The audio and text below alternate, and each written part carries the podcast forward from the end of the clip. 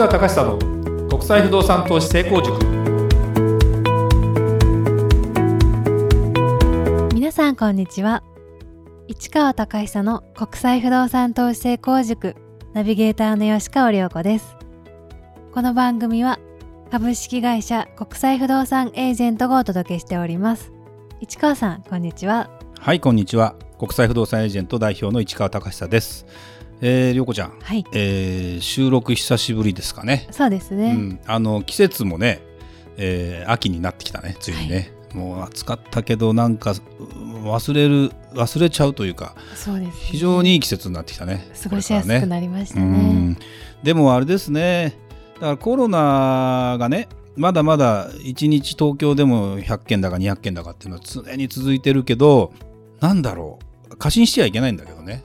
近くにありながらそんなに近くにないんじゃないかとか、あの昨日たまたま中国系で イーシー サイトっていう、まあ、中国人に対して、えーまあ、日本に来てその旅行の手助けにすると言ってるような会社の社長さんとちょっと会う機会があってね、たまたま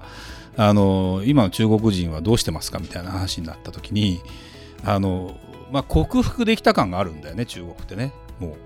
コロナをじゅうがつになると国慶節ってとおかかんぐらい連休になるわけですよ。で多分ね、国内旅行、今国外にはなかなか中国人もそうは言っても行きにくい環境にあって、人によってはパスポートを取り上げられる的なぐらいの、まあ、中国人って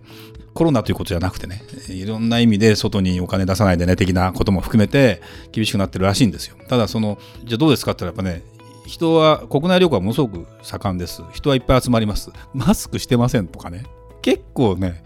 もうあのあったんかしらそんな話はみたいな。だから日本人はそうは言ってもまだまだ保守的で、やっぱりマスクみんなするし、いざとなった時に 自, 自立というか自主的にちゃんとセーブするとかっていうのが昔からできるけど、やっぱりあれだろうね、アメリカ人に僕は前から思うんだけど、アメリカ的な人と中国人ってやっぱりすごく似てるなと思ってるところがあったんですよ。もうすぐだからあの切り替えも早いし行動も早いし、まあ、ある意味僕はそれですごいなと思うんだけども、だから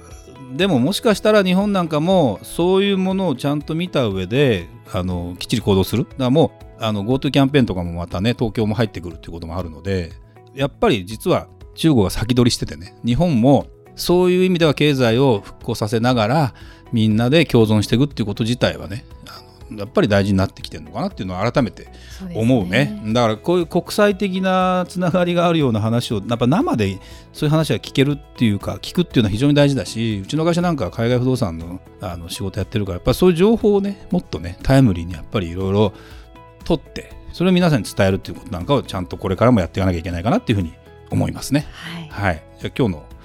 話いきましょうか。はい、えー、本日は、えー、コロナ禍のハワイ不動産の現状と今後の投資チャンスについてお話を、はいはい、していただきたいと思います、はいはい、これねコロナの影響で実は、まあ、一番あの観光ということを考えると打撃を受けてるのがハワイですね。ハワイってね毎年観光客の数がどのくらい来てるかっていうとはっぴゃくまんにんぐらいなのかな。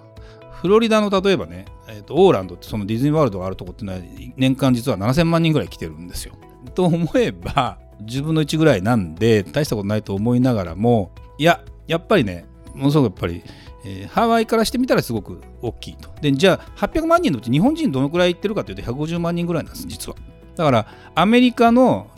まあ、特に西海岸とか近いところの人が、まあ、あのリゾートで行く。で時間的にも日本からは飛行機で、まあ、行きはななじかんかかんないかな成田から、帰りはちょっとねはちじかんぐらいくじかん近くかかるんだけど、やっぱアメリカ の, あの西海岸の方が近いわけ、ハワイに行くにはって思うとやっぱり行くよね。近さっていうのは非常にあるからね。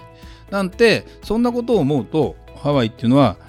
そっちからもなかなか行けないので影響を受けてるというのがある中で、これ僕は何の話をしたいかというとね、実はですね今あのうちの会社の今年のにがつに、まあ、ハワイの不動産もやっぱりですねお客さんの方からニーズが強くて、ハワイ今やらないんですかっていうよりもあと当たり前のようにハワイの話をするとお客さんがですね何何っていう顔をするわけですよ。やっぱり人気なんですね。人気です。やっぱりね当たり前だね。あの特に海外の不動産の話をしようと思うと、あの知らないところの話をしてほーってやるときに食いついてくる人の確率っていうのは、そういう意味じゃじゅうにんいたらひとりなんだけど、ハワイって話をしたときにじゅうにんいればどうかな、ななにんぐらい振り向くかなぐらいの感じですよね。でその時に、えー、でただやっぱハワイっていう不動ハワイっていうのはもうすでに日本人にも有名だし、で自分で不動産持ってる人もいっぱいいるし、で、えー、向こうで日本語喋れる不動産の業者さんとか、えー、免許持ってるリアルターの人とかもいっぱいいるし、なかなかうちの会社がハワイっていうのを今から入るにはちょっと後発だし、どうしようかなっていうのをずっと僕は考えていたんですが、やっぱりニーズが高まってくるっていう中で、僕の観点を言うとね、ハワイってもちろんラグジュアリーのセカンドハウス、別荘を持ってハワイで優雅に暮らしましょうっていうのはわかる。でもね、今だとですね、その世界を例えばハワイのワイキキからないしはあのカハラとか、その東側のすごくいい海岸エリアとかでそういうものに享受されようと思うと、いくらお金かかるかっていうと、まあ、最低さんおく、こうよんおく、ごおくとかっていうのが実態なんですよね。でこれは一気にお客さんの数も減りますし、個人的な理由でさんおくえんよんおくえんっていうのがポーンって出せる方って一気に減るわけですよ。会社組織で動かしてる人だったらさんおくよんおくは出せるけど、そうなってくるとじゃあ何のためにこれここに買うんですかみたいな話になるので、やっぱりこう議論が必要になるし、銀行さんへの手前説明が必要になるしと、そんなこともあって、じゃあどうやってそれをでとなると、僕の中ではね、何を思ってるかというと、ハワイでもまだ投資チャンスのある不動産ってどういうものなのと。投資チャンスって何かというと、まあ、最低限の収益、まあ、あのネット利回りで言うともう さんパーセント がいいとこなんですが、プラスやっぱり値上がり期待っていうのを思って、例えば買うとします。ごねんご、まあないしはじゅうねんごぐらいにそれなりの値段で売れるというものをですね、追い求めていく姿勢っていうのは実はあってもいいんじゃないかなと。でということもあって、実は某あのハワイにある金融機関の方とですね、ちょっとお知り合いになるというかですね、えー、連携できる機会をいただいて、実は今あのそこを通じてハワイに詳しいですね、まあもともと向こうにいて、えー、いろいろやってる方とですね、実は今勉強会を始めましてですね、要はハワイの不動産が現状がどうなってて、ここどこに投資チャンスがあるのっていうのを実は学ぼうとしてます。でまあちょっとポッドキャストなんでなかなかその具体的な内容まで今日は話せないんだけども、まあ、結論から言うと、例えば大体そうですね、さんおくえんは右から左に無理だけど、いちおくえんぐらいまでだったら、まあ、とりあえず買いたいよって人は結構いっぱいいて、でその方たちが買って投資に十分チャンスがあるって物件はないのかという視点で今探し始めてますと。まあ、あと言ってみればごせんまんぐらいで、さんぜんまんからごせんまんぐらいで全然買えてもまだまだチャンスがある物件たちはないのかという話をしてまして、で今どんな勉強会やってるかというと、まあ、そもそもハワイの不動産のがここなんずっと上がってきたというか、値段的には昔から比べるとバーッと上がってきたんだけど、やっぱこのじゅうねんの話を聞くとね、もともとこの今状況はどうなるか、ワイキキはもうなかなか新しい建物建たないんだけど、ワイキキから、えー、ダウンタウンの方に向かうところに、まあ、いろんな地区があるんですね。今ワード地区とか呼ばれるとか、カカアコとかいろんなとこあるんだけど、今新築ブームなんですよ。新築ブーム新築ブームで今っていうかごねんぐらい前かな、かなり新築のコンドミニアムが立ち始めて、で最初そうですね、聞くとごねんかななねんぐらい前かな、まだやっぱり安かったんですよ。でみんながこぞって新築のマンションを買って、それが値上がりして、でもうあの売り抜けてる人は売り抜けてるみたいな、まあ、言ってみれば東南アジアのそうね、にせんじゅうねんぐらいからにせんじゅうさんねんよねんごねんぐらいにかけての動きとすごく似てて、新築どんどん買って、そこに日本人が乗っかって一気に値段が上がったという構図っていうのはあるねと。そういう中で今出来上がった新築の中でそういうものを買いましょうって言っても本当にやっぱ高いんですよ、いいやつが。という状況を考えると、あのアメリカ不動産基本的にはハワイという観点というのはアメリカ全土のことを考えると人口も増えてます、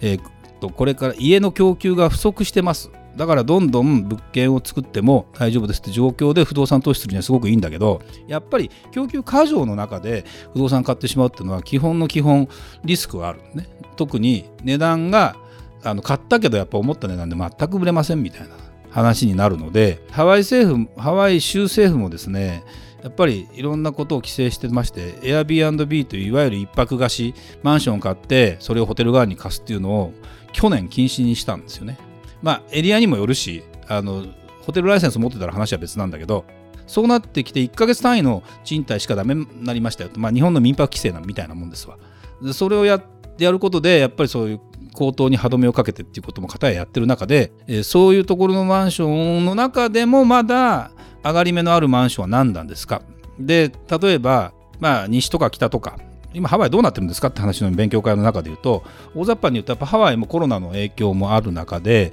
プールとか大型マンションの例えばそのタワーマンションを想像してみてくださいよ、はい、プールがあったり、いろんな共用施設があったり、いろんなそのジムがあったり、これがね利用規制がされてるんですよ。要は予約しなきゃダメ、ダメですとか、いっかいのあたり何人しか使えませんとなると、住民が仮にそこにずっと住んでたとしても絶対満たせるような状況にないんですね。でこの人たちの中で、まあ、もちろん全員が全員じゃないけど、こういう暮らしはちょっと不便だと、だからもっとそのオアフ島の北とか西とかでもいいから行って、それこそいちミリオンいちおくえんぐらいで買える一戸建てでちょっと歩けば海に出れますよねというようなところの方が密にもならないし、ハワイの環境も満たせられるので、海の目の前はちょっと高いんだけど、海からちょっと入ったところだったらまだいちおくいってないような案件とかっていうのは実は売れてる。だからこれ実需の延長線上のあの話で、この手の話はもう売れてますということと、実際にそういう人がいますよというような勉強会をさせてもらってるのは非常に今 あのありがたくて、そのデータベースを見ると確かに超高額と呼ばれたさんおくよんおくごおくってなかなかこういうご時世でもあるので動きは止まってます。で活発に逆になってるのがさんぜんまんごせんまん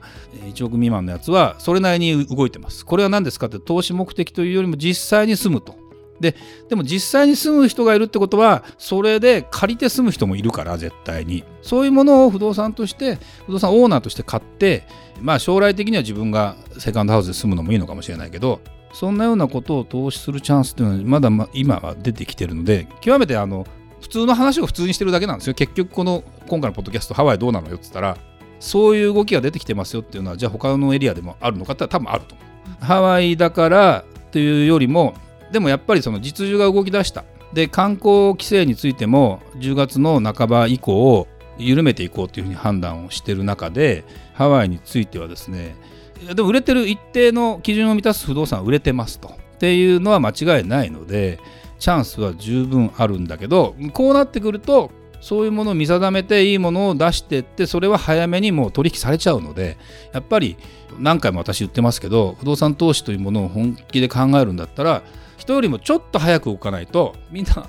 他の人が動いたのを見てから買うから、だからこの手の話を早めに言って、そういうようにふさわしいものだよっていうようなことなんかをどんどんやんなきゃいけないし、ででだからね、目利きが難しい。この物件が正しいですか正しくないですか的なものとかっても非常に大事で、あとはね、だそこら辺 見, 見なきゃいけない。でもう一点、ハワイは特に集合住宅だからコンドミニアムの時に管理費が高い。いわゆるマンション管理費と呼ばれるビルディング管理費ですよ。だから例えばエレベーターの費用とか何だかの費用とかっていうのが、もうワンルーム的なものでも月じゅうまん近く取られたりするんですよね。結構するんですね。するんです。でもそれがそうでもないコンドミニアムがあったりするわけ。半額だったり。これは結構僕は投資的には狙い目。あのそれはやっぱ共用部分が変にゴージャスじゃなかったりする。だから余計なお金がかからない。その代わり管理、管理費が安い。でも投資を考えたときに、借りる人は前はまあそういう贅沢なものもあったかもしれないけど、そのやっぱりしばらくそのコロナ規制っても当然あるから、使い勝手を考えればそういうことはもう目をつぶって借りていく、そんなようなことを考えるとね、ハワイについてはそういうチャンスもあるのかなと思って、ちょっとそんなものも探していきたいなというふうに思ってまして、まあ皆さん自分で探せるんだったら自分で探していただいて構わないと思うけど、あのなかなか今まで売ってきた人、向こうで単純に売ってきた人は今までの自分の実績をもとにして動けない人が多いから、こっち側からこういうものを探してるんだよっていうのをぶつけていかないと、なかなか気がつかないケースが多いので、これをうちの会社は皆さんに代わってやろうとしているので、ぜひね、そんな気持ちになっていただけるところに価値を感じていただける方に、ぜひね、国際不動産エージェントのお客さんとしてね、ぜひうちに問い合わせしてきていただきたいなというふうに思いますので、まあ、ハワイに関しては今勉強会やってますけど、まあ、早いうちにそういうものをセミナー化したいなというふうに思ってるので、ぜひ聞いていただければなというか、見ていただければなというふうに思います。はい、ありがとうございました。それではまた次回お会いしましょう。ありがとうございました。ありがとうございました。